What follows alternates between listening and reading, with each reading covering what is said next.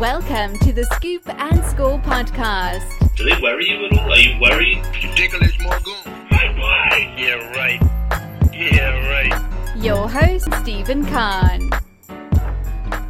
What's happening, everybody? Welcome to Championship Week here in the 2019 college football season. I don't know where the season has gone. I don't know where all of 2019 has gone, to be completely honest with you. But here we are. We're in December. It's time to crown some conference champions. It's time to send some teams to the college football playoff. And it's time to, take a look at the season as a whole and what we learned and kind of, evaluate, take inventory of where your team is and where you want to be going forward.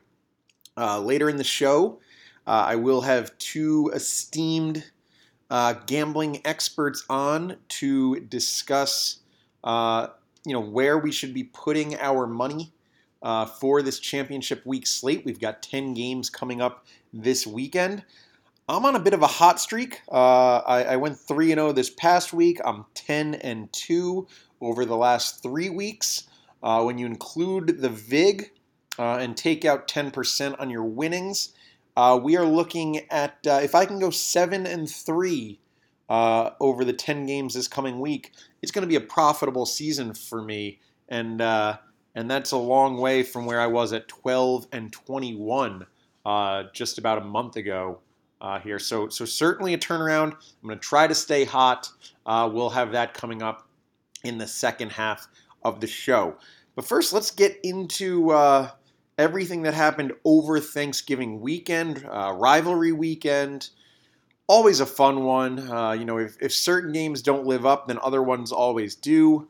One game that just always seems to live up, and it's perfect because I'm so thankful for this game that is always played on Thanksgiving night, and that, of course, is the Egg Bowl between Mississippi and Mississippi State. Mississippi State wins this game by a point at home, 21-20. Ole Miss down by 7, driving the length of the field late in the game. They complete a long pass earlier in the drive. I believe it was on 4th down at that point. Kind of an amazing drive for the Rebels. Get down inside the 10-yard line, throw a touchdown pass. Looks like they're in great shape to tie the game. But alas, the receiver who caught the touchdown pass for Ole Miss crawls like a dog through the end zone, lifts his leg as if to urinate onto the field, receives a 15-yard unsportsmanlike conduct penalty for it. Gotta say, it was warranted. And then, of course, the kicker misses the, however long, 30-something yard PAT, and Mississippi State wins the game 21-20. And then just to kind of add insult to injury, Ole Miss decides to go ahead and fire head coach Matt Luke during this past week. So you got to think, if that receiver doesn't decide to pretend to pee on the field, they make the extra point, go to overtime, potentially win the game. He probably keeps his job in that scenario. So that's a really tough beat for head coach Matt Luke to have his employment status directly impacted by a college student lifting his leg and pretending to urinate. But that's college football for you, and that's why we love it. Then moving ahead to Friday, I should note, by the way, everyone that went to see Frozen 2 enjoyed Frozen 2. Everyone that didn't go to see Frozen 2, we all had a lovely time, and both adults and babies came through the weekend completely happy and healthy, and everyone did a good job. No diapers were changed. I think babies are probably smarter than we give them credit for, and I think this particular baby probably knew that if he were to poop, it wasn't going to be a great situation for anyone. So I think he just kind of knew that it would be best for him to just kind of hold everything in, take it easy, and everything would be great. And that's how things went. So all was good there. There was some football to be watched on Friday. First we had Virginia finally getting the monkey, or let's call it the Hokie, off their back. They beat Virginia Tech 39-30 in what was a back-and-forth game the entire way. Virginia, congratulations. You now get to go and play Clemson in the ACC title game. We'll, of course, talk about that a little bit more in the second half of the show, but good for Virginia. Bryce Perkins was really good in this game. You could see, that crowd was really excited.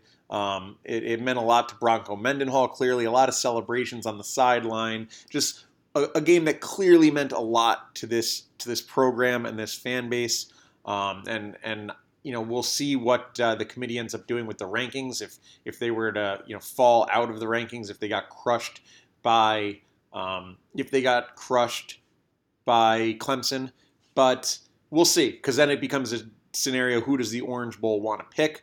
You have to think by winning their division and beating Virginia Tech, they would be an attractive candidate for the Orange Bowl. But we will still have to see what ends up happening there after the results this coming weekend. Also, we had Memphis and Cincinnati. Memphis won that game 34-24 at home against Cincinnati, setting up a conference championship game this coming weekend at home against Cincinnati. So what did we learn from this game? Maybe not a lot. Cincinnati knew that they had their spot no matter what. Memphis was in a win to get in situation, so they clearly had more to play for in this one. Whether or not Cincinnati, held anything back, I guess we'll have to see, and that'll be for the experts to discuss coming up here in a little bit. Last game on Friday that I'll mention: Iowa knocked off Nebraska 27-24 with a late field goal. Nebraska falls to 5-7 on the season. They've got to be the team that I was most wrong about coming into the season. I had them playing in the Big Ten Championship and actually pulling a huge upset and knocking Ohio State off in the Big Ten Championship game. I was obviously very, very wrong about that, but I was pretty good. I got in the Power Five of the 10 teams playing in the conference championship games, I got 6 of those 10 teams correct. I was also just looking at some random things because, as you know, I pick the entire schedule for all Power 5 teams. And like a team like Notre Dame, I correctly had going 10-2, but I had them losing to Georgia and Virginia Tech when, in fact, they lost to Georgia and Michigan. There are 5 teams that I got every single one of their games right in the preseason. Those teams being Clemson. That one was pretty easy, considering I just picked them to win all of their games.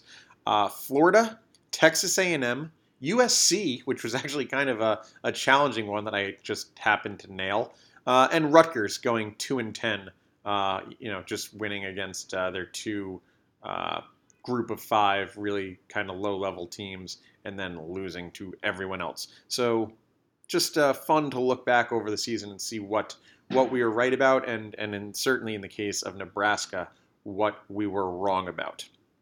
All right, moving ahead to Saturday, and we've got to start where the day started, and that's with Ohio State going into the Big House, beating Michigan 56-27. Just looks, Michigan, the game was close until it wasn't, which was the same story in 2018. It's a tough situation for Michigan. I mean, I'm not in a position to put Michigan down after what they did to Notre Dame this season, and I'm really not going to be in a position to put them down for quite a while, just because we're not playing them again. But at the same time, boy, it's got to be tough for Michigan to know that every year, your Thanksgiving weekend, you've got to play Ohio State, and it's probably not going to go well. And in a few very rare exceptions, it's not going to be close.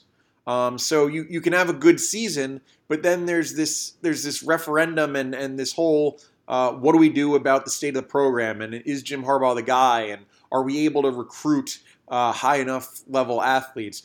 That has to happen at the end of your season every season, no matter how good your year was up to that point. If you lose by 29 points to your rival, this is a conversation that happens at the end of the year.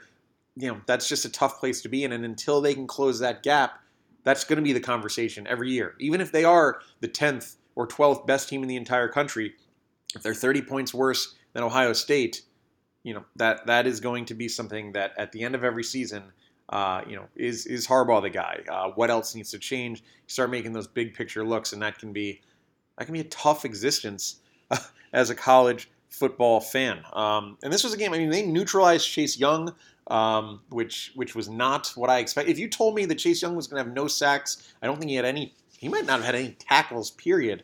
I would have thought that this was a game that Michigan certainly could have won. So that's a little bit scary for how good this Ohio State team could be, and we'll get to see it again this coming weekend against Wisconsin, a team that they've already beaten rather easily.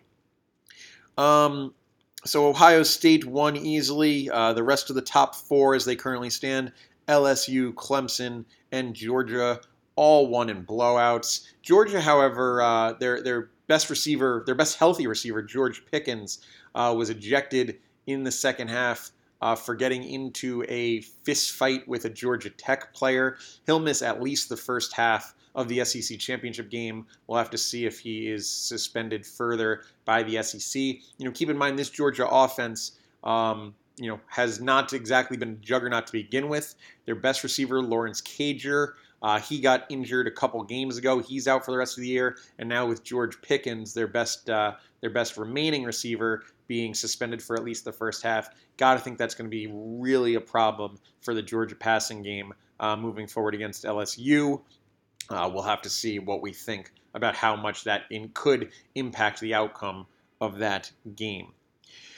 The Iron Bowl.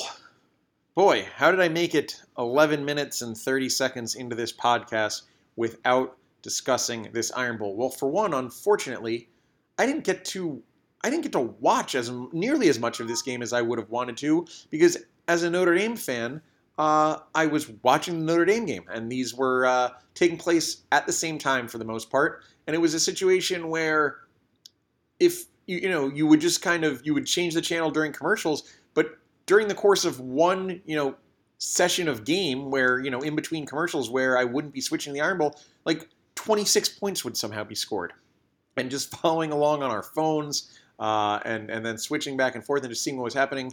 It was pretty wild stuff. You probably know this if you're listening, but I should mention that Auburn beat Alabama 48-45. It was a game that included two Auburn pick sixes. Alabama had a kickoff return for a touchdown. The second quarter alone, I was mentioning that you'd change the channel, you'd come back, all of a sudden so many points had been scored. The second quarter alone, there were 48 combined points scored. I don't know where that ranks. We maybe can go back to that famous Oklahoma-Texas Tech game with Baker Mayfield going up against Patrick Mahomes and see if there were any quarters with 48 points scored. But yeah, just wild stuff there.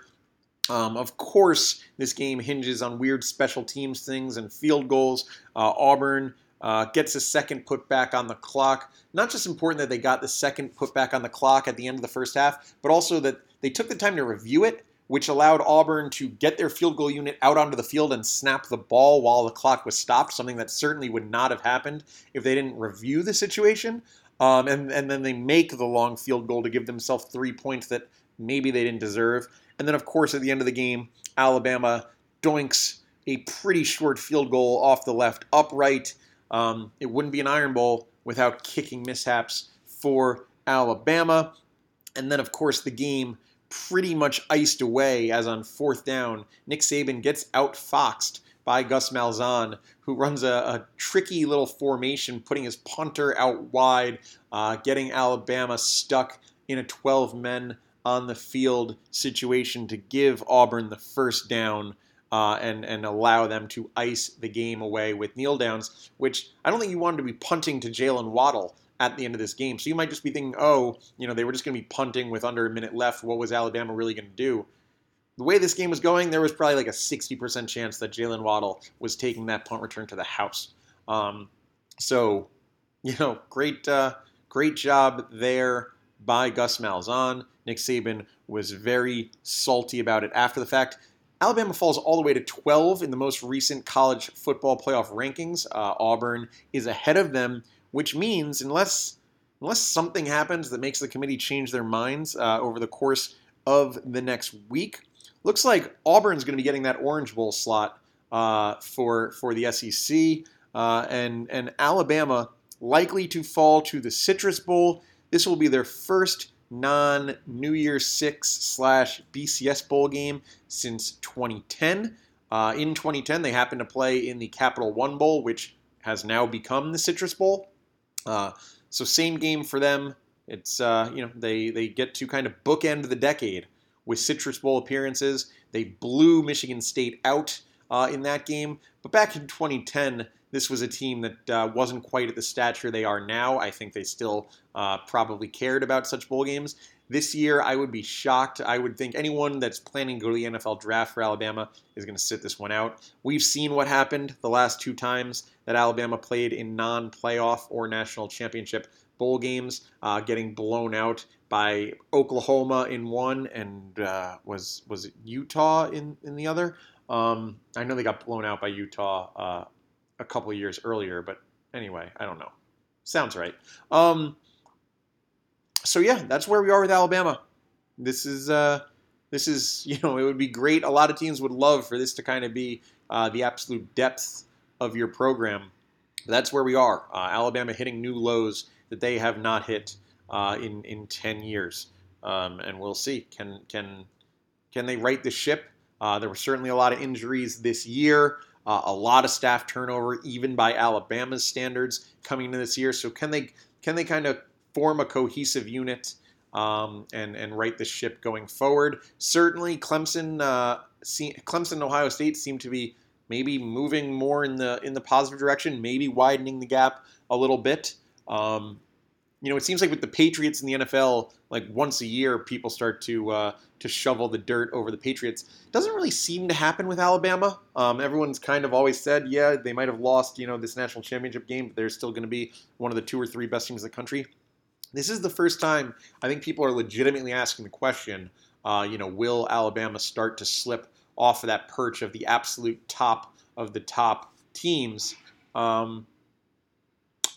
I guess I'll kind of go down the middle a little bit. I'll say yes. I think they are going to be behind Clemson and Ohio State for the foreseeable future. But I don't think they're all of a sudden going to fall into mediocrity. I think there's still going to be a perennial top 5 team that is competing for playoff spots and national championships. But I don't think that they are going to be on the level of Clemson or Ohio State again during this Nick Saban era. All right, moving on to the Big Ten, the de facto Big Ten semifinal. Wisconsin wins this game 38-17 over Minnesota. They took the lead just before half and never looked back from there. Great season for Minnesota. They were in a situation looking at this game, watching on TV. Minnesota used to play, what was the name of? I want to say the Superdome, but that's New Orleans. Whatever the name of the place where the Vikings and Minnesota used to play back before the roof caved in, but now they play outside, and the snow and everything that's kind of new to them. And getting this, you almost had the feeling, Wisconsin just like thought, oh, this weather's cute. Almost hit them with the you merely adopted the snow. We were born in it. Are people still doing Bane Dark Knight Rises impressions in 2019? If not, they probably should be, because that sounded sweet, if you ask me. So Wisconsin just rolls through. They're able to run the ball. They keep getting it to Jonathan Taylor both on the ground and through the air. And they looked like a team that is primed to go lose to Ohio State by 2 or 3 touchdowns. This Wisconsin team is really good. Minnesota was really good. They're just not on the level of Ohio State, but we've seen upsets in conference championship games before, and we'll see if the Badgers have the chance to do it. Another interesting question there is if Wisconsin loses to Ohio State, do they stay ahead of Penn State for that coveted Rose Bowl spot? That'll be an interesting question. Does a team get penalized for making their conference championship game and then losing in it Would be an interesting situation where Wisconsin will, at that point, have lost twice to Ohio State. Penn State would have given Ohio State their closest game of the season. I guess my guess is a lot of it will come down to how close the Big Ten championship game is. If Wisconsin were to lose by, say, 11 points or fewer, which would be what Penn State did in their matchup with Ohio State, then I think you likely see Wisconsin get rewarded and they go to the Rose Bowl. But if it's a 2-touchdown loss or more, I think they likely fall behind Penn State, and then the Nittany Lions go to Pasadena for that game. Aside from Wisconsin, you're looking at Utah, Oregon, Oklahoma, Baylor. Those are sort of the four teams with playoff hopes, even if they are slim hopes, but playoff hopes going into championship week.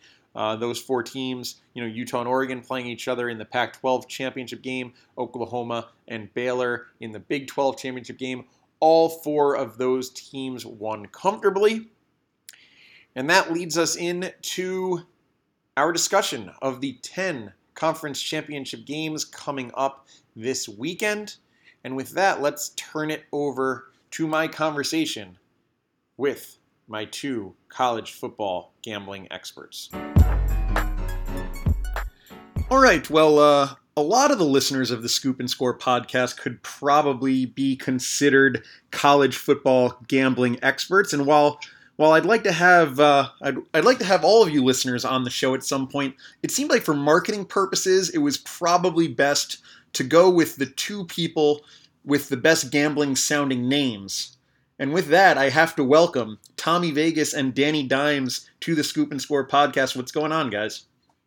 What's up, Steve? How's it going? How's it going, Steve? All right, so yeah, I'm happy to have you both. We've got championship week coming up here this weekend, starting on Friday night. We're talking here on Wednesday night, so any lines that we talk about are going to be as of about 8:45 p.m. Eastern time here. In case we give any great numbers and all of a sudden the sharps hear this recording and the big money starts swinging, certain ways. This is the timestamp of when we were on certain numbers. So just want that out there for the listeners. Let's get started. Friday night, Utah and Oregon playing for the Pac-12 championship. Do either of you have any strong feelings? I'll go to Danny first. Any strong feelings on either the number or the total in this game? Yeah, sure. So I'd say my favorite play on this game is the under. I mean, I think if you look at the forecast, it calls for wind and rain. That's why you saw the number dropped 5 points from 51 to 46 total. I've watched a lot of Pac-12 After Dark, at the bars late night. So I've seen both of these teams a lot, wagered on both. I can attest to that, and we should let the listeners know as a warning, anything you say about Oregon here, you've had some bad experiences with Oregon over the past two seasons. So just a fair warning, anything that Danny says about Oregon could have some bias in it due to some scars that are still here healing. Thanks for calling that out, Steve. Yeah, that Stanford Oregon game from last year definitely still stings. But I'll say I think both teams have pretty good running games. I think that's going to chew up a lot of the clock. I don't trust Herbert at all. I think he stinks. I think any NFL team that drafts him in the first round is going to totally regret that decision. And I think that's going to be on full display. Given that this is the island game on Friday, the only thing people will be watching, the people that haven't seen a lot of Herbert, will probably see what I'm talking about. Just based on that, I'm leaning Utah in this game. They've covered 8 straight. And they're playing for a chance to make the playoff as the 4 seed. I think Oregon's bubble burst 2 weeks ago, when they lost. Was that to Arizona State, I believe? Yes, it was. Yes. And I think there's a big coaching edge with Utah. So I'd lean Utah, but I think my buddy Utah. Yeah, I like that under as well. Before I get into some of the numbers that I came up with, Tommy, do you have any strong feeling on the total before we go in more to the against the spread number? No, I mean, I think the weather that Danny mentioned is a big driver of that. Kind of opened higher, has been driven down. I think there's going to be wind, rain, you know, has underwritten all over it. I have strong feelings, but I think the sentiment that Danny was explaining is right on. Yeah, I did some digging into the numbers, and Utah's holding Pac-12 opponents to 17 points per game. Below that team's average points per game. So if we apply that to Oregon, we're looking at Oregon scoring in the 20 range. So I certainly like this under number more when it was up at like 50 or 49 or 48.5 where I saw it earlier in the week. 46 where we are right now. I think we're getting close to where it should be, but I do like that weather angle factoring in, and I do like the under as the play. Now, Danny mentioned he leans Utah, mostly just because he seems to personally hate Justin Herbert. Tommy, where are you leaning on this game against the spread? I think all the value in the spread is gone. You know, it opened at 3, almost immediately jumped to 6.5, where it is now. Given that under, you know, we're looking at like a 24-21 type game. I'd like Utah to win, but I think the 6.5 points in that kind of flop fest, low scoring, control the clock game, yeah, I don't think there's any value in the spread there. So I like Utah. If you want to put it in a teaser as part of a money line piece, but I'd stay away from laying points. I think you're right on there. I've got this game at 24-20, Utah coming out with the victory. I think your point about a tease as an option, if you want to maybe put it in like a moneyline parlay, I can certainly see that as well. But this, you know, deciding whether or not you think this is going to be 24-20 or 27-20, and that's the thing that's going to, flop the spread. I do have Oregon plus the points in my official picks of the week, but I think it's certainly going to be right in that range, and I think the idea of going with a teaser or something like that is probably the right idea. So, you know, nothing wrong with we're certainly going to have some disagreements. Not everything's going to be a consensus here, and if there is a consensus, probably note to the listeners, maybe fade that side because that means something's up. But we're here to present information, present points of view and perspective, and hopefully the listener can make their own decisions. So it sounds like we came away, Danny leaning Utah, myself and Tommy leaning Oregon, and all three of us like that under, right? Correct. Steve, would you say the three of us collectively are more three pros or three Joes, or closer to which one? Boy, I mean, in terms of bankroll, you've got one, or let's bankroll is not even the right thing to say. In terms of willingness to put money into play, we've got a pro and two, I don't even know if maybe two Joeys. But I think from a diagnostic standpoint of really examining the game and getting into the numbers and looking at those trends, I think we're three pros here. Would you guys agree with that sentiment? I would have gone 2 and 1, but since you're the host, we can go 3 now. Wow, I'm 10 and 2 in my last 12 picks. Things are really starting to turn around, and that is a hurtful thing to say. All right, let's move on to the next game here. We've got Miami, Ohio, and Central Michigan. Spread as I'm seeing it right now, Central Michigan minus 6.5, the total at 54. Tommy, what's your take on this game?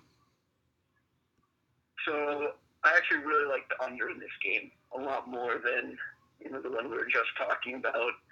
I think Miami's strength is their defense. Their QB left their last game is questionable. I really just see if Miami's going to be in this game that it's lower scoring, control the clock. Also, it's a kind of special teams nugget. Central Michigan's kicker has been one of the worst in the country. So if you know, you're getting down to it, and there's a field goal that's going to tip the scale.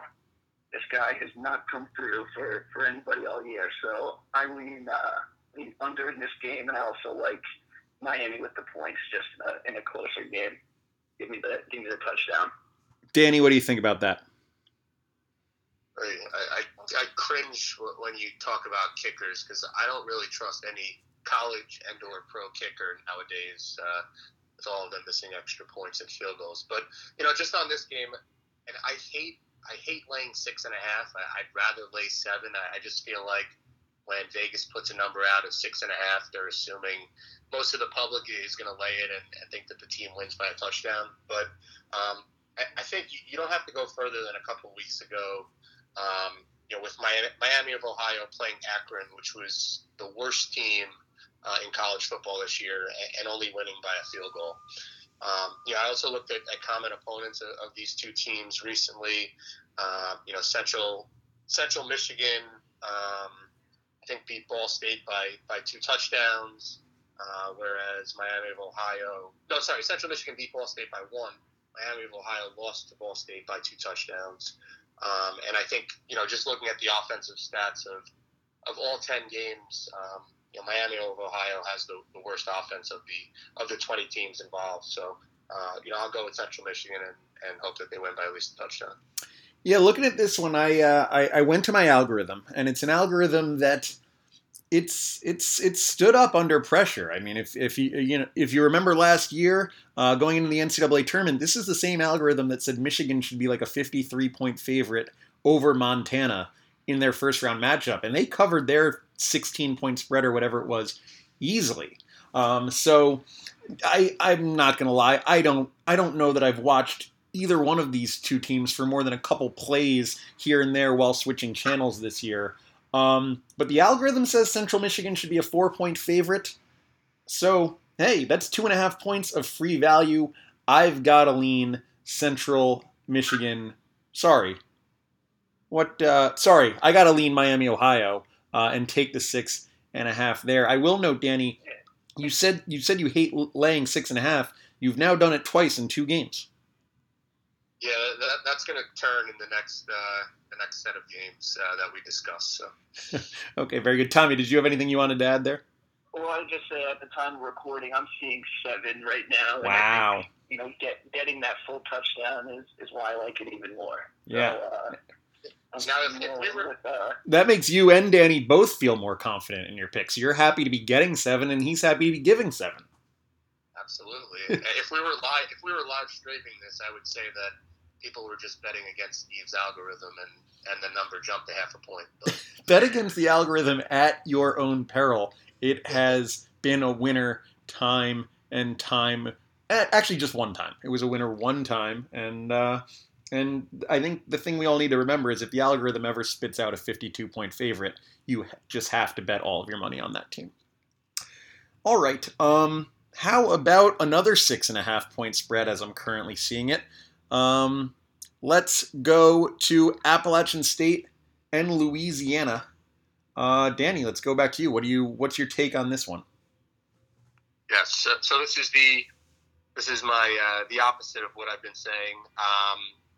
You know, I like the plus 6.5 on, UL Lafayette. I mean, I think when the public sees these two teams, the average bettor has heard of Appalachian State. They probably haven't heard of the Ragin' Cajuns. They remember the big win at the Big House years back when they beat Michigan.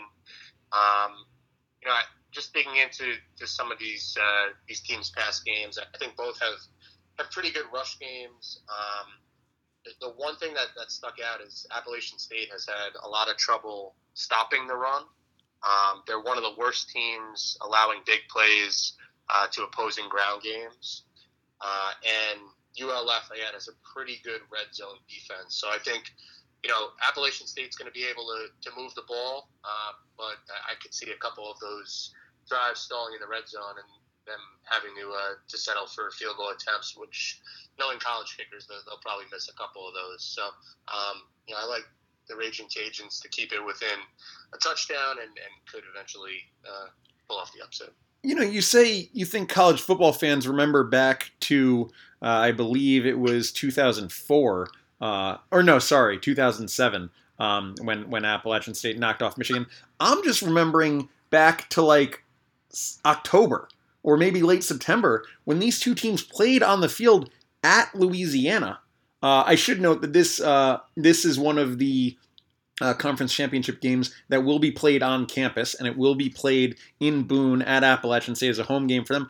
They played this matchup at Louisiana earlier in the season, and the Mountaineers won by 10 in that game. So, Steve, just before you go any further, how many plays of that game did you watch? 0 plays. I watched almost all of them. What were you doing that day? It was either a Wednesday or Thursday night, but I was heavily invested in that game, believe it or not, and I could not agree more with Danny that the ULL is a play here. It was October 9th. It was a Wednesday night. It was Yom Kippur for some of our listeners out there. Anyway, continue. It was closer than the 17-7.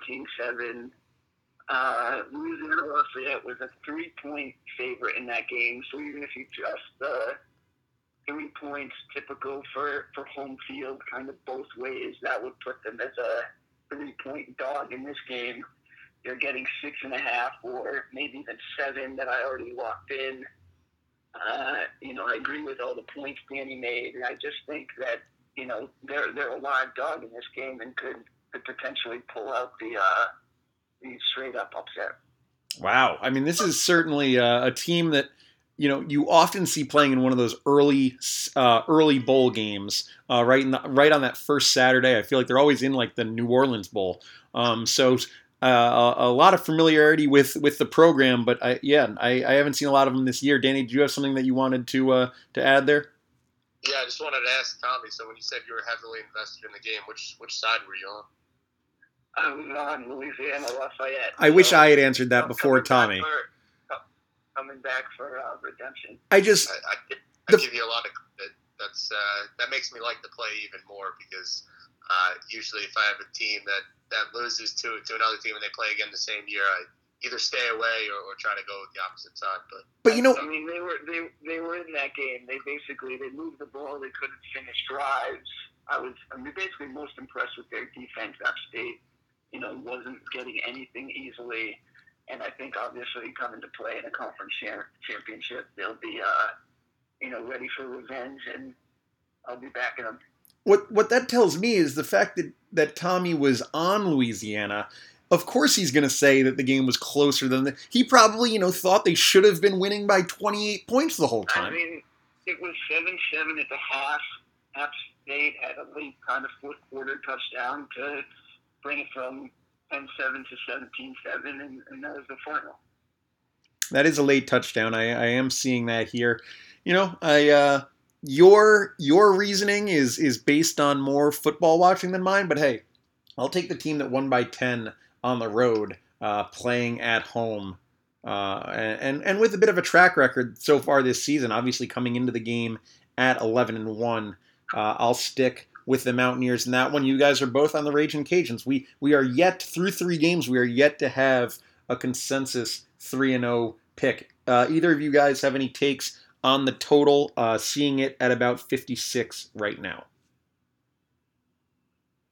I'm hearing nothing. I'm assuming that we... All right. Shall we move on to a bigger name game at noon on Saturday, the Big 12 Championship, another rematch of a game we've seen earlier in the year, and that's Baylor facing up against Oklahoma. It's 9 right now. Oklahoma is favored, and the total is 64. Tommy, let's go to you. What do you think about this one? So this is kind of a no-feel game for me. If I had to make a bet, which I probably will because, because you're a degenerate. Action. Exactly. I'm probably going to lay the points. I'll probably take Oklahoma. I think everybody's all over Baylor. They remember, you know, how close they were to beating them the last time they played. But, you know, they couldn't hold a 25-point lead at home to an Oklahoma team that was missing, you know, arguably their best player in CeeDee Lamb. And I'll take Oklahoma in this spot. They're kind of the team that's been in this situation before, you know, playing on the turf and getting Lamb back, I think, is going to make a difference. And if I had to make a bet, I'd lay the points. Danny, what do you think? So it looks like we're going to be 0 for 4 in consensus. One thing that scares me a little bit about liking Baylor in this game is, you know, just looking at the total bets and total money, about 69% of it is on Baylor currently. Nice. I always get a little shy when the public likes an underdog.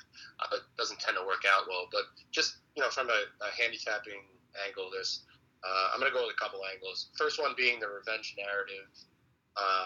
Yeah, obviously, many of us remember the big lead that Baylor blew when these guys, you know, faced off last month. And based on some of the people I was hanging out at Amity Hall with watching the game, I can say there are a few people that probably don't remember all of the game either. I also think I think Rule is the only coach in the Big 12 that can match wits with Lincoln Riley. And as a Giant fan, I kind of hope we fire Shermer and get Rule. I think Rule realizes he made a huge mistake taking his foot off the gas the last time these guys played, and they built a 3 or 4 touchdown lead. I'm also not really impressed with the current form that Oklahoma is in.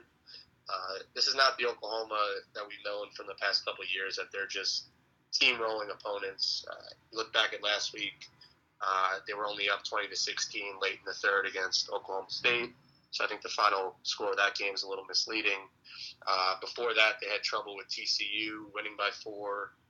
They had that 3-point win in the comeback against Baylor.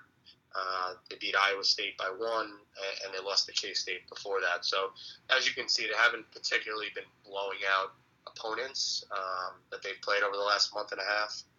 And I think Baylor is better than any of those teams that I mentioned. So I think you're going to see Baylor try to control the clock, limit possessions that Hurts has on offense, and I think they'll keep this within one score and have a decent chance to pull off the upset.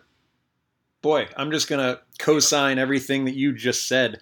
One thing here, and I especially like that you pointed out, I think Matt Rule is a really good coach, and I think he'll have this team in a good mindset. Something that I've just talked about on the podcast over the last few weeks is Oklahoma having a terrible half in each game over the last month. Kind of got over that a little bit against Oklahoma State, put together a pretty complete game. But everyone worried about Baylor's mindset coming out of that collapse against Oklahoma. Crushed Texas, crushed Kansas. They're playing really good football. And one thing that I actually think works in Baylor's favor, and something that might be a little counterintuitive, Oklahoma is going to feel the need to blow the doors off Baylor in order to jump Utah and get into the college football playoff. I think that this Baylor team is not the kind of defense that you're going to, you know, just run and shoot and try to run up the score. I think that can get you into some trouble. I think this Oklahoma offense has been turnover prone. When they've made mistakes, it's been because of turnovers. I could see Baylor forcing, you know, 2, maybe even 3 turnovers in this game and keeping it very close and like you said, having a chance to win at the end. Tommy, do you have anything that, now that you've heard us both take the other side, anything you want to say to refute that? Well, I was just going to bring up that same point that you just mentioned. You know, Utah playing on Friday night, you know, let's say Utah wins, you know, by less than a touchdown. Oklahoma's going to know, obviously, that they have to win, and then they're going to be, for all intents and purposes, putting on a show for the selection committee, you know, saying and showing that they deserve to be in the playoff. So they're going to try and run it up, like you said, and I think that's a factor in terms of covering this spread, I think. You know, they're not going to get comfortable. I don't think they're going to sit back and try and sit on the lead a little bit like Baylor did when they had the lead and they're kind of going to keep pressing. And, you know, like I alluded to earlier, I think CeeDee Lamb, you know, missing that Baylor game before and being back for this one is going to be the difference maker. Well, there you go. I mean, that's one point of information, but two different perspectives on it. So you decide which side of that coin you think makes more sense, and certainly go with it. But so Danny and I, go ahead. Just I guess one question for the both of you then. I guess what's the scenario where Oklahoma feels like they need to totally blow out the opponent? Is it if Utah wins by 4 touchdowns? Do they need to put on more of a show if that's the case, or if Utah just wins in a close game? Do you think that you know, they feel like they need to blow them out and really run up the score? I mean, I guess you'd be in a situation by the more that Utah won by, the more Baylor would feel the need to do that. I don't think there's like a scenario where Utah wins 49-0 and Oklahoma just says, shucks, like we're not going to be able to pass them. I think they would still try to get after it at that point. So any Utah win is probably the answer to that question. But the more that Utah wins by, the more that Oklahoma is going to feel the need to go out there and put it on Baylor. And if let's say Utah loses, do you think that Oklahoma plays a little more conservative, knowing that a win probably gets them in no matter what margin? I think that is a factor, and something that, you know, you could certainly be, yeah, and there you go. So I think that's something that you could factor in. But, you know, with a spread, I guess 9 is a big enough spread that the difference between trying to, you know, increase that lead versus playing a little bit more conservative could be a factor. So that could be a line that you want to keep an eye on coming out of Friday night's Pac-12 championship game. And yeah, if you decide, you know, if Utah loses and that's more of a reason to bet Baylor, thinking that it'll stay closer, that certainly could be an angle that you want to play. Anything else from this game before we go forward? All right. Alrighty. Let's go to one of my very favorite coaches in all of college football. Of course, talking about Lane Kiffin. Florida Atlantic will be playing against the UAB Blazers, just recently back from disbanding their college football program. This game being played at FAU as well. The spread right now, I'm seeing FAU minus 7.5 with the total at about 49.5. Danny, what do you think about this one? Yeah, so admittedly, I haven't watched much of either of these two teams, but just kind of looking back at the recent form of both of them, you know, I'd say I like FAU, particularly in a teaser, so they would just have to win. You know, I looked at UAB's last 3 away games, since this will be a home game for FAU. UAB's only putting up 12 points a game. Whereas FAU's, you know, been blowing out teams at home. And, you know, I think FAU's offense is probably the best unit on the field. You mentioned Lane Kiffin, you know, definitely have the coaching advantage as well. So, you know, I think FAU wins. I'm not sure if I'm willing to lay a touchdown plus, but I'd like them in a teaser. Tommy? Game stole the words right out of my mouth. You know, I mentioned the teaser maybe with Utah, and I think this would be, you know, the logical game to pair it with. See them down to, you know, minus 1.5 or so, and just, you know, get out of there with a win. I do think FAU is a better team here. UAB is really only here because I think it was Louisiana Tech imploded. So I think tease is the way to go. Take that money and move on to more exciting games. I actually don't think this one will be particularly interesting to watch. That's kind of all I got there. Yeah, I mean, you guys are talking teasers. We're all on the same side of this one. I just don't see the point in teasing it down. I think if you want to, you know, just go out and don't rely on any other games in this one. Just lay the 7.5 and take your win. This spread is... It's one of those things, and we talk about it a lot when we're talking about spreads, and it's like, when is something just a bad line versus when is it fishy? Because this one seems way too small to me. I could see Florida Atlantic winning this game by 3 touchdowns without much trouble. I got to say, I also sort of like the over in this one, but I guess that's incumbent upon UAB getting any kind of offensive game going. But FAU's allowing 24 points a game, so they're not stout defensively. I don't know. I guess I sort of like the over if you're just looking for more action. But in terms of this game, I think if you lay that 7.5, you're in pretty safe hands. I'm sure that the fact that I've said that now they're done for. I guess if you guys were forced to take a side, are you both taking FAU? Is this our first consensus pick here? Yeah, after just listening to both of you speak, I think I'm going to take a Utah FAU teaser, given that Utah plays Friday night. If Utah wins, then I have this teaser open. And if Utah somehow loses, then I'll just double up on the points and take FAU. That's the kind of insight I love to hear, and that's the kind of play we love to make. Tommy, anything else on this one before we move to the favorite conference of the Scoop and Score podcast, the American Athletic Conference? Agreed. All right, let's get to it. Cincinnati plays Memphis in a game that I feel like I just watched. This game will be played at Memphis. Again, feels like I just saw that. Memphis currently a 9.5-point favorite. The total there is 57.5. Tommy, what do you think for this one? This game, like, wavered back and forth. I really don't have strong convictions. You know, I didn't watch the game last week. I know Cincinnati, the game that, you know, next to nothing to them. I think the spread was around 2 touchdowns. They did cover in that game. It was like 10.5, I think.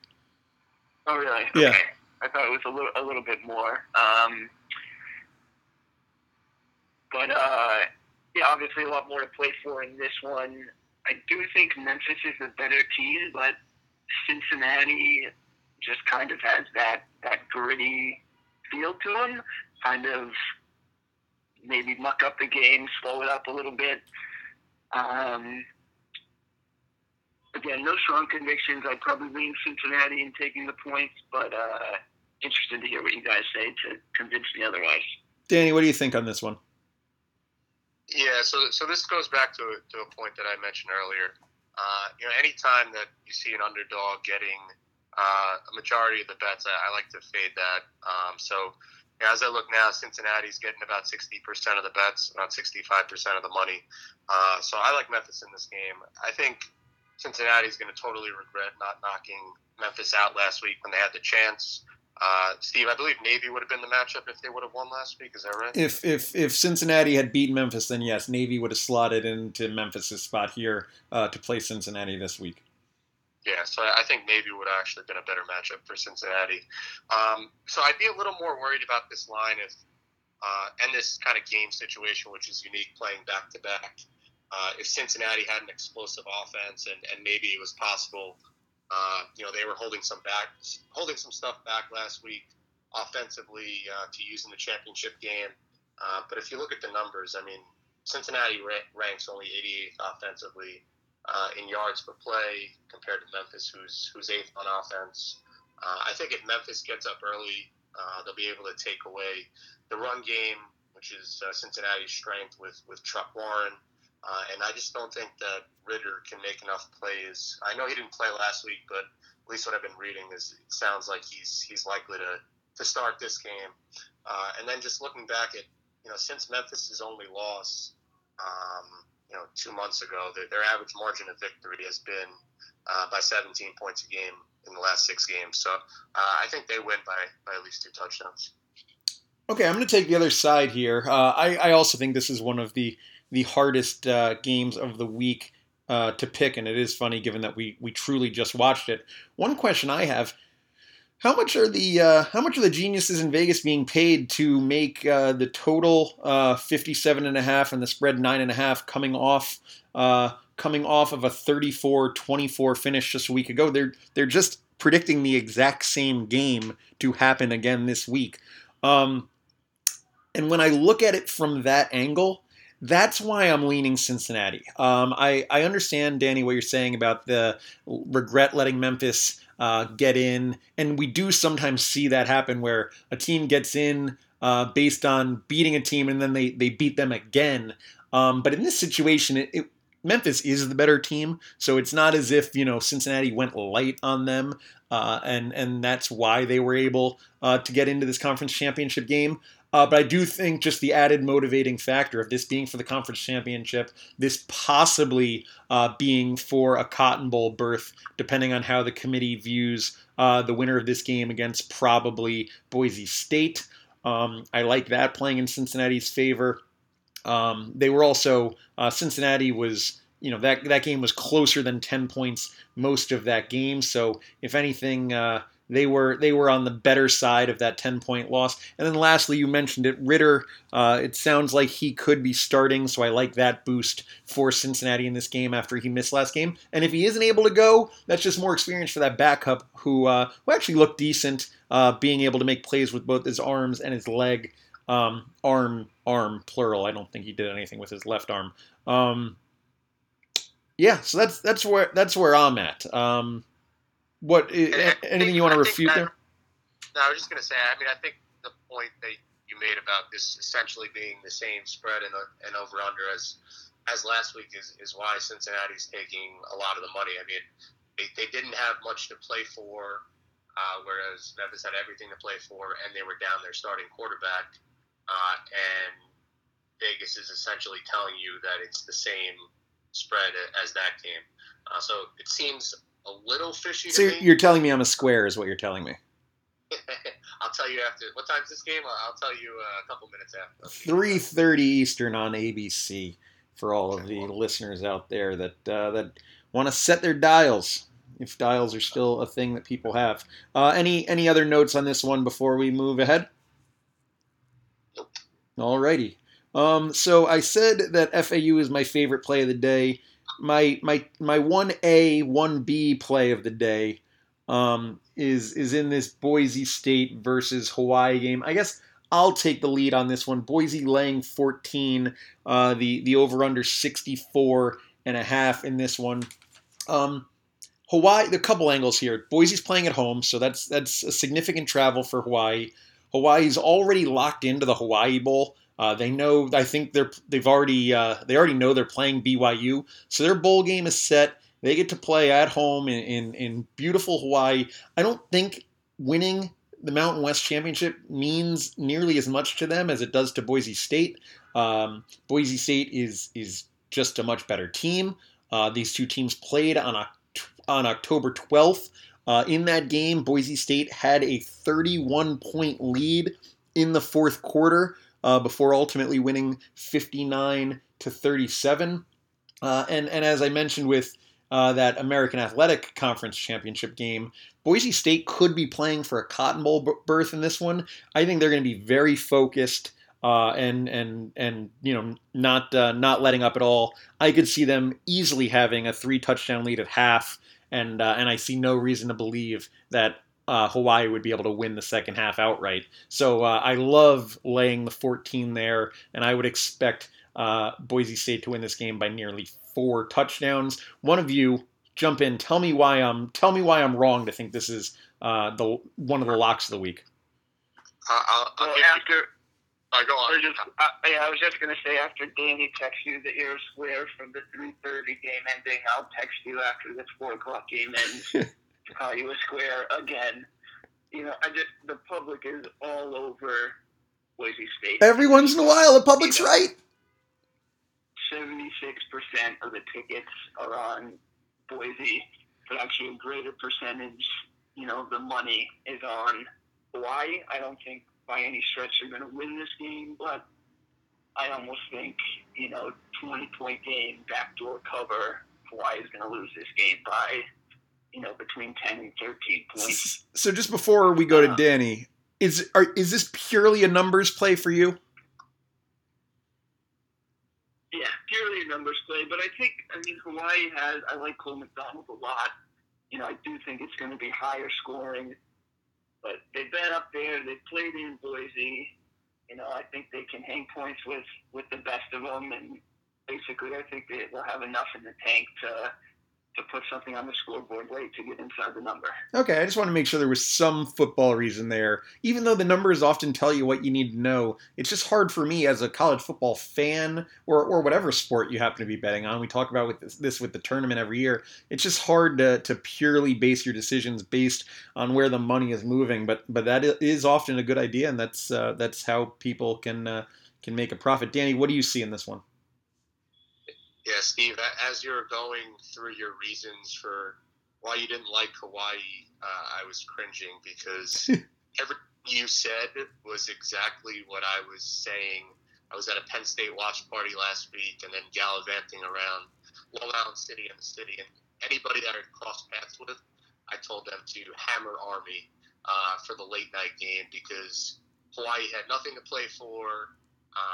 They had their, you know, they were playing in this game this week for the conference championship against Boise.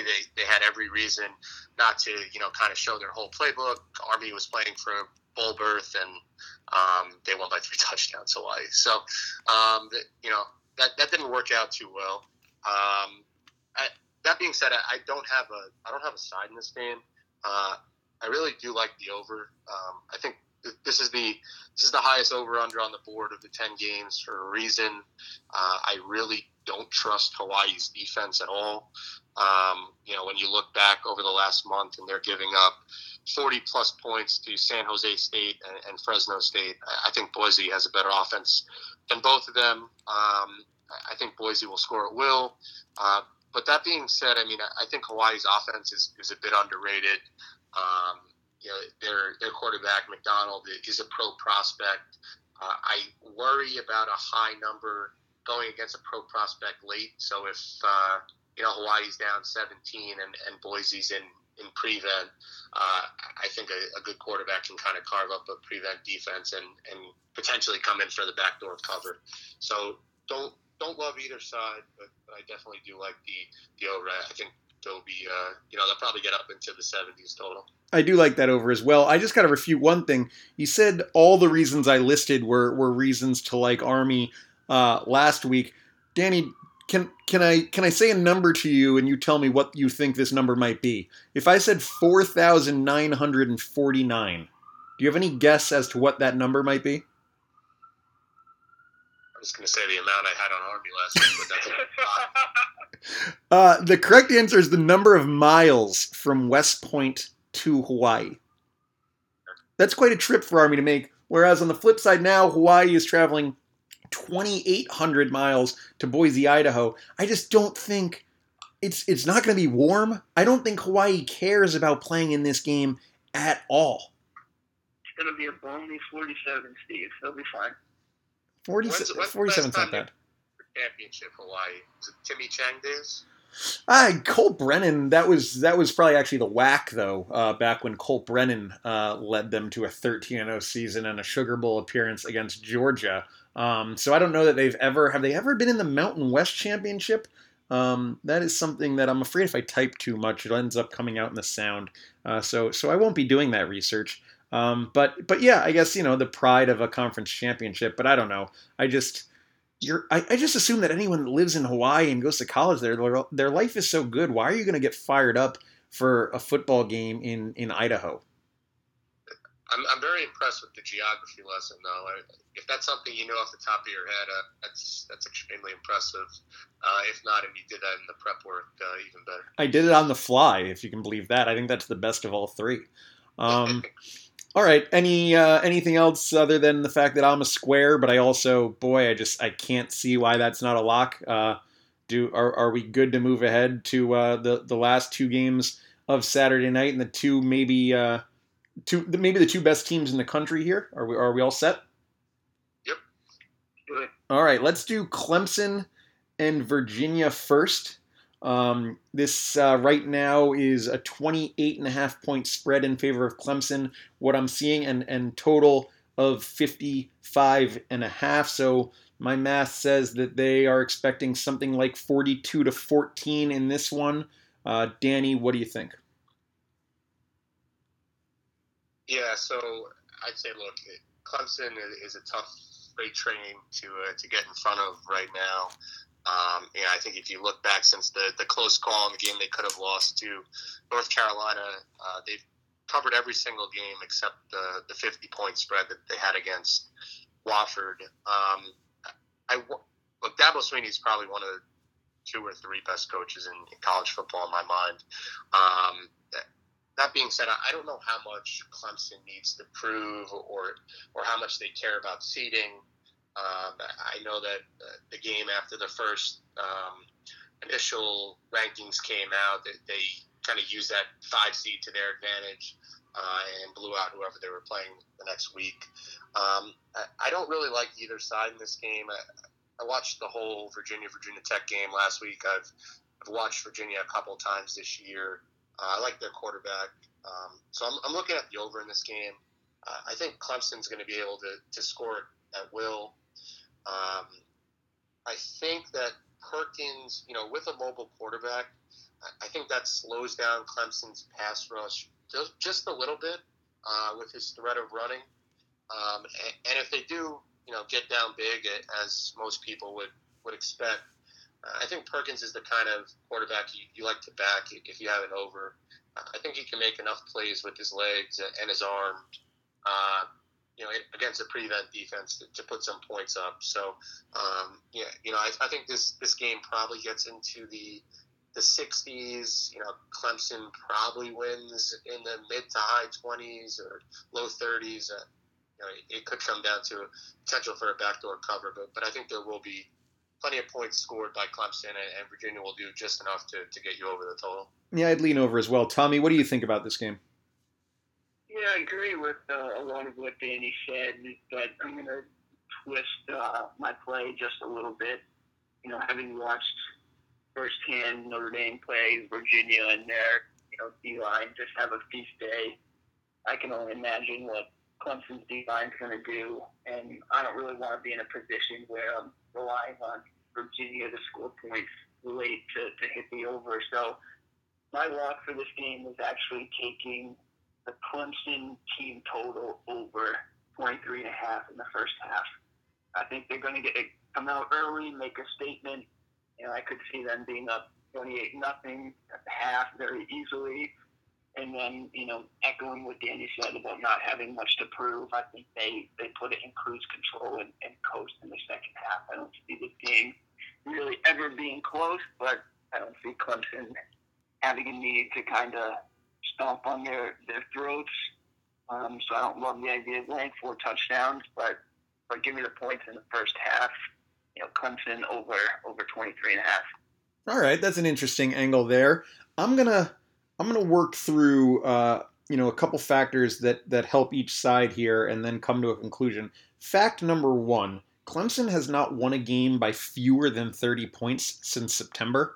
And that was, of course, that 1-point win against North Carolina. Only done it twice all year, beating Texas A&M by just 14. Fact number 2, Clemson is not going to get to number 1 based on their performance in this game, unless Ohio State and LSU, and I do realize, folks, that I have just forgotten the LSU-Georgia game exists. Don't worry, we will touch upon that game. Unless LSU and Ohio State both lose, Clemson's not getting to number 1 based on this performance, so they don't have a ton to play for. Both of you hit on that a little bit. And then thing that I think is fact number 3, but the fact that I'm saying the word think, I guess it's an opinion, Virginia is the best team Clemson has played this entire year.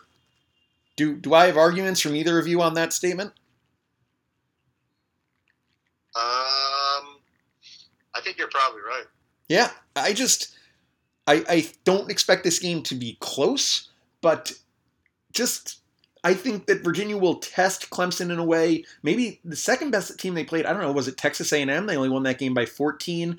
Louisville, and that was early in the season before Louisville started to get it going. They struggled in the first half of that game before turning it on late. I think Virginia keeps this one within 4 touchdowns. When I gave it out on Twitter, it was actually 29, but I love that half point on the 28.5.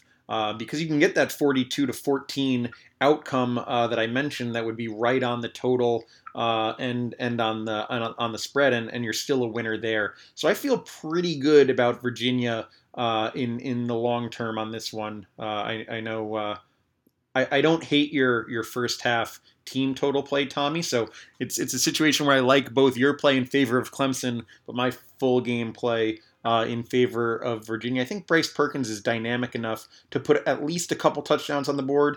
And Virginia's defense, Bronco Mendenhall, a defensive coach, I don't think they just let Clemson score at will. So something like 42-14 seems completely realistic to me, and that's good enough if you're taking the points. Just one question for the both of you.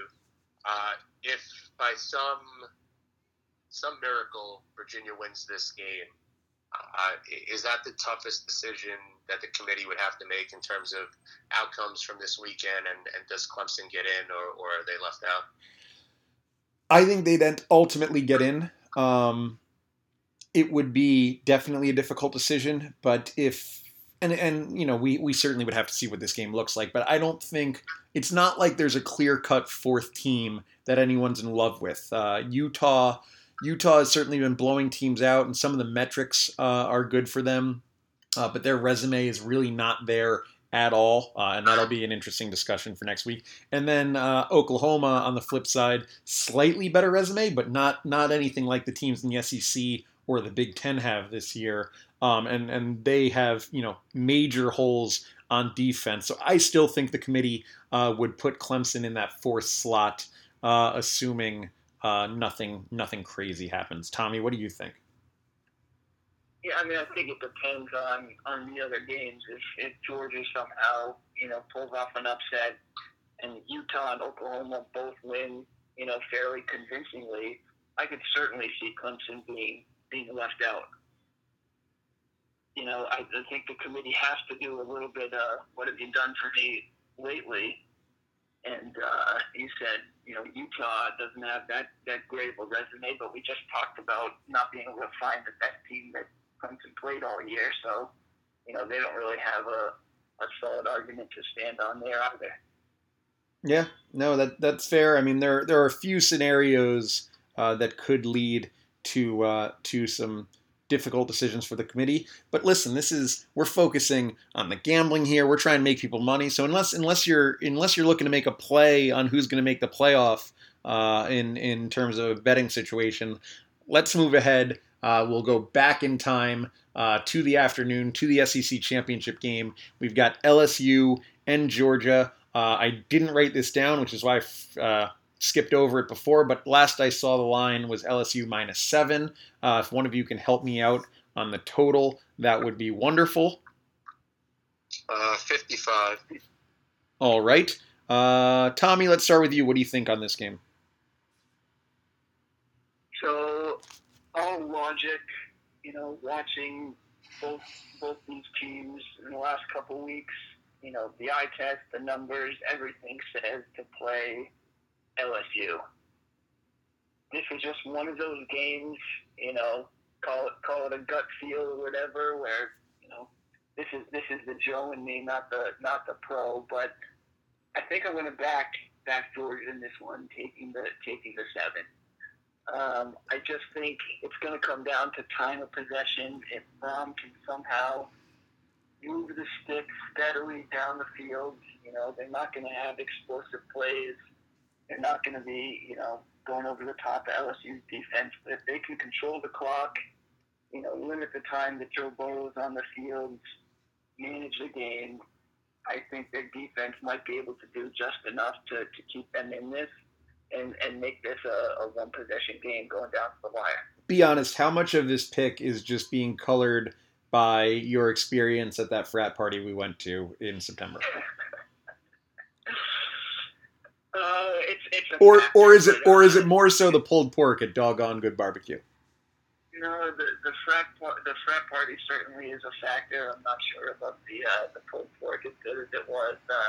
Only let those extraneous factors factor into my lean here, but I do like Georgia, and the other play that I actually like is the first half under, because if Georgia can be successful and and doing what I just said and controlling the clock, kind of keeping the ball, keeping LSU off the field.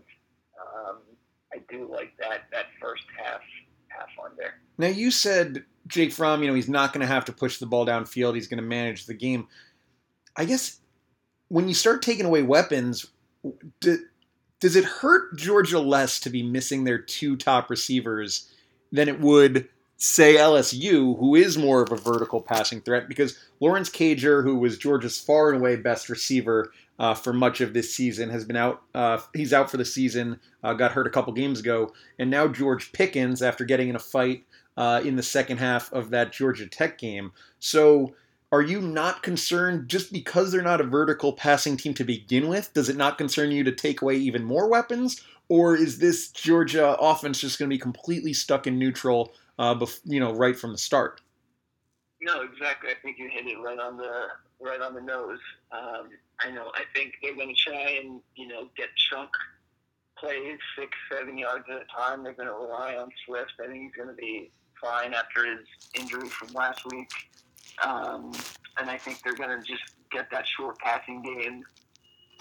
Tight ends involved, backup receivers can catch 6 yards out. So while it's a downgrade, their success on offense all year hasn't been reliant on going over the top and beating teams, which admittedly is where and how other people have scored on LSU, kind of going over the top and getting beat with explosive plays. But I think Georgia will be able to manage kind of plodding down the field type look.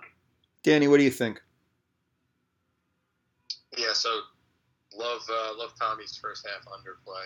I like the under for the game. I like the under for the first half as well. I guess just going to the side, I'll throw this out there for full disclosure. I do have a future on Georgia to win it all at 14-1, so I will be rooting for them. I also hate betting against line moves. So this line started at LSU -4 and is now up to 7. But trying to not be biased here, I just think it's too many points to give against this Georgia defense. Also, call it the conspiracy theorist in me, but Georgia winning would be great for the SEC, getting two teams into the playoffs. So, maybe a couple of close calls go their way. I think this is going to be the best defense that LSU played all year. I believe, they were able to move the ball pretty well against Auburn, which I would say was probably the second best defense they played all year. But I want to say Auburn kept them in the low to mid-20s that game. Yep. Is that right? Yeah. Okay. I think even with the injuries that you guys mentioned and suspension at wide receiver for the first half of this game, I think Georgia's going to run the ball and try to limit the possessions for Burrow and LSU, particularly in the first half, which is, why I agree on that first half under. I could see this game being, a field goal game either way. Give me the better kicker. I could see Rodrigo and his Rex making a kick late and sending Georgia to the playoffs. Well, hot take there that Rodrigo is going to kick a game-winning field goal to send Georgia to the playoff. This is a game where it's sort of which weakness wins out. The LSU defense has been legitimately bad this year, and the Georgia offense has been legitimately bad this year. Although last week, both of those units performed really well. LSU's defense just giving up 7 points to Texas A&M, while Georgia hung 52 points on Georgia Tech. So that's an interesting factor there. I've been on Georgia all year, and I just can't, when I look on paper, I can't see, especially, I think the George Pickens thing, kind of the straw that broke the camel's back for the Georgia offense. I think they're a good team. I just don't think that they can keep up too many weapons for LSU. They've got like 4 receivers that they can use. We saw Notre Dame pass the ball hitting the tight end against this Georgia team. Notre Dame's not really a dynamic passing offense. Certainly they weren't in the first half of the year, but they were able to get the ball out to Chase Claypool and Cole Comet over the middle. I think LSU is going to be able to get into the 30s in this game, and I just don't see Georgia being able to match them. I'm going to lay the 7 in this one just because the known quantity. I am more sure that LSU's offense is really good than I am that Georgia's defense is really good, and I just, you know, could it be exactly a 7-point win? Maybe. I just don't see it being closer than a touchdown, and that's why I feel comfortable laying the 7 there. Anything you guys want to add about why I'm wrong? Well, just the last thing is that, you know, Georgia is an experienced team, and they've been in these, you know, situations. Yeah. Played well in the SEC championship game the last 2 years. Well, they've been there, you know, they know what it's like to compete there, whereas LSU, kind of unknown quantity. This is uncharted waters for them, so just another factor to consider. Yeah, I'm sure if there's one guy that I trust, in uncharted waters, it's Coach O. I have a feeling that he has just eaten things out of uncharted waters many times in his life.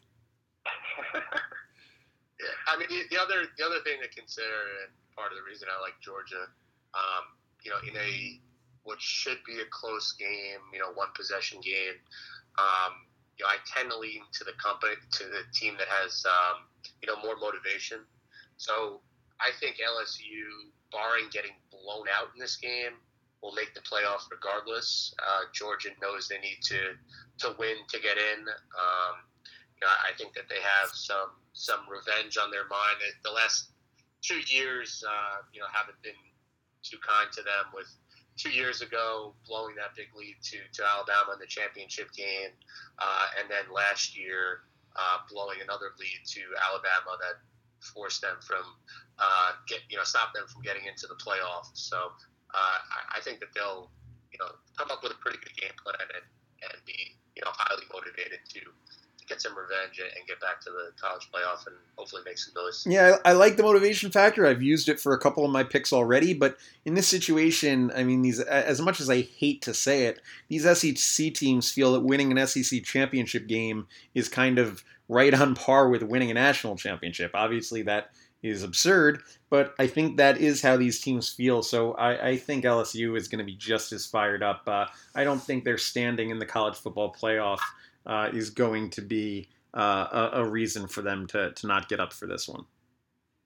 And just know, if Odell's on the sideline, I'll be cringing every time that they zoom the camera over to him. Yes, we have a. If it hasn't been made clear, Danny is a struggling Giants fan, although we have 3 struggling NFL fans here between the Giants, the Jets, and myself, and Tommy on the a fan of the reeling Patriots, falling from what was once a proud franchise now to a team that just can't really move the ball on offense. So all of us struggling with our NFL teams. 1 to the 2 seed is really eating at me right now. Alrighty. Big Ten Championship, final game for us to talk about. I think we're reaching maybe the longest podcast ever here, so it's great to be with you guys. I'm having a nice time, but I do know that Tommy has to get to bed so that he can get up for CrossFit in the morning. So let's get to this last game. Ohio State giving 16.5 the last time I saw, with the total at 56. What do you guys think about this one? Tommy, you go first. So I don't have a strong feel on this game either. You know, I don't really want it that against Ohio State. You know, that offense was just absolutely humming all year. But 16 points is a lot. And Wisconsin did sort of press me against Minnesota, the way that they came out and controlled the game. So I, again, don't have a ton of convictions here or strongly, but back against the wall, give me Wisconsin plus the points. Danny? Yeah, I'm gonna be on the opposite side, assuming that, you know, Fields is healthy and good to go. And you know, my angle on this is all about game flow. I think Ohio State is the best first half team in the nation. I believe they've covered all but one first half. So, you know, being 17-point favorites in the game, I assume they're probably laying around 10 for the first half. If they get up double digits in the first half and build a sizable lead, I think that forces Wisconsin to abandon the run. It's going to take their best weapon, Jonathan Taylor Thomas, out of the game. And I just don't think, you know, Wisconsin can make enough plays in the pass game to keep this game close. So, you know, I think Ohio State builds a probably 14 or 17-point lead in the first half, and then coasts in the second half to probably a 3-touchdown one. Yeah, I'm with Danny on this one. Ohio State has only won one game this year by fewer than 24 points. That was that Penn State game that they won by 11. And as I mentioned the week of that game, that was just really due to a lot of turnovers. Otherwise, that game wouldn't have been as close.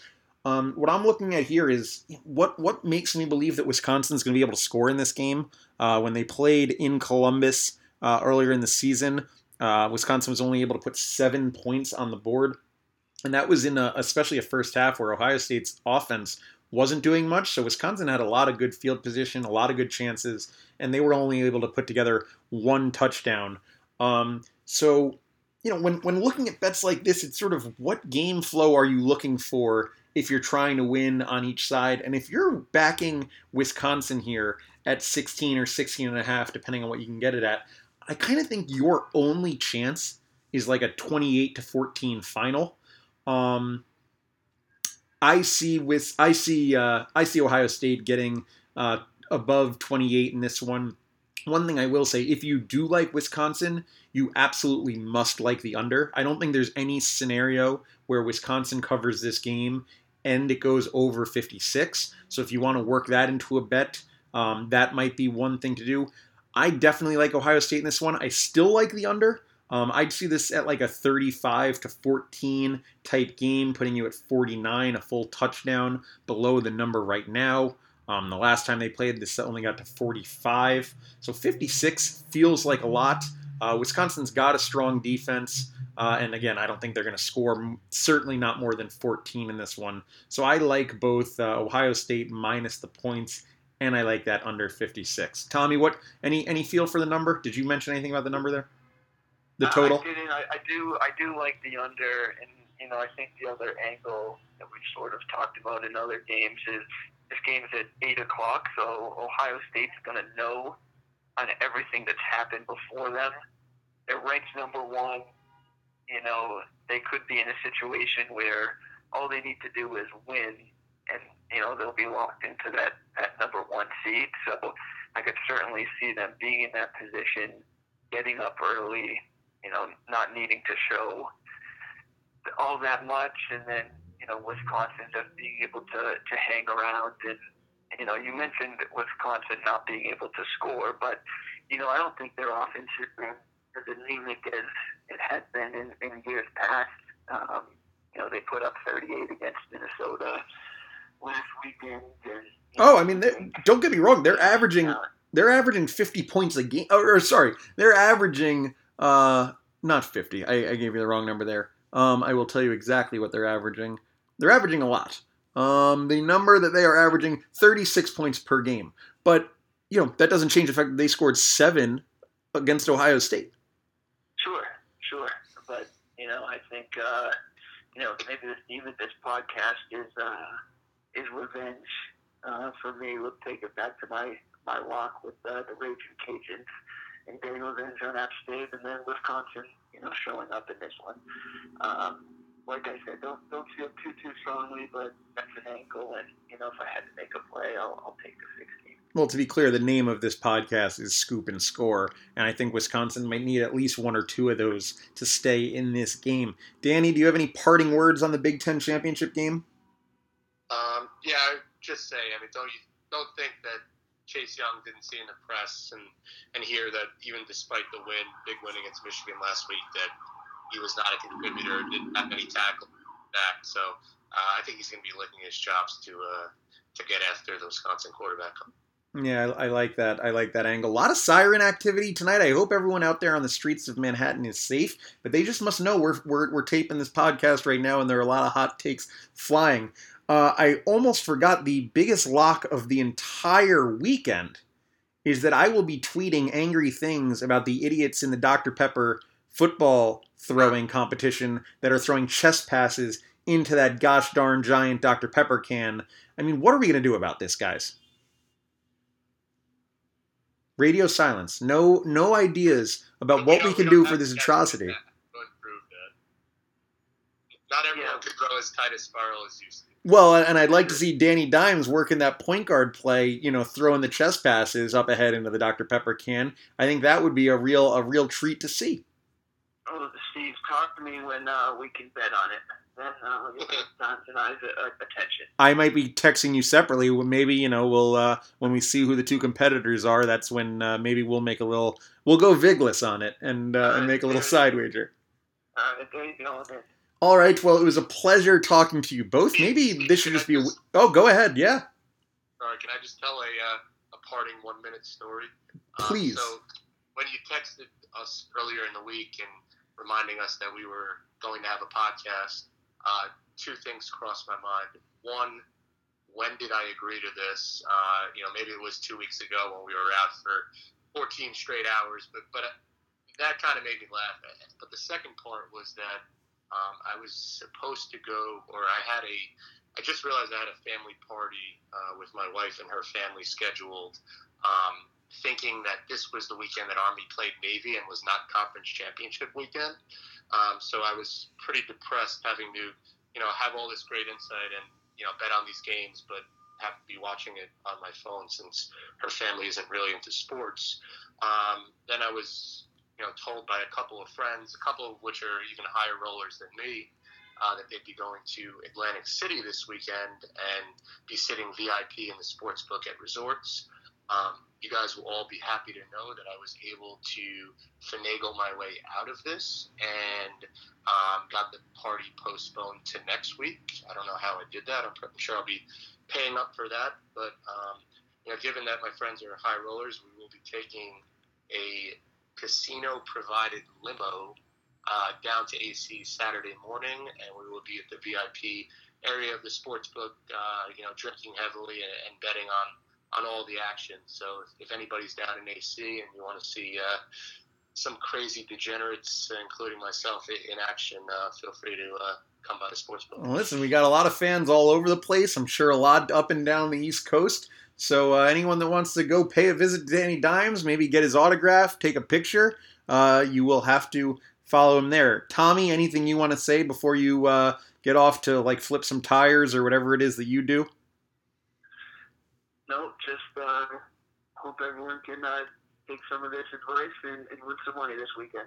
All right, fellas, this was a lot of fun, and 103 days till Vegas. That concludes the Scoop and Score podcast. Everyone in this room is now dumber for having listened to it. I award you no points and may God have mercy on your soul.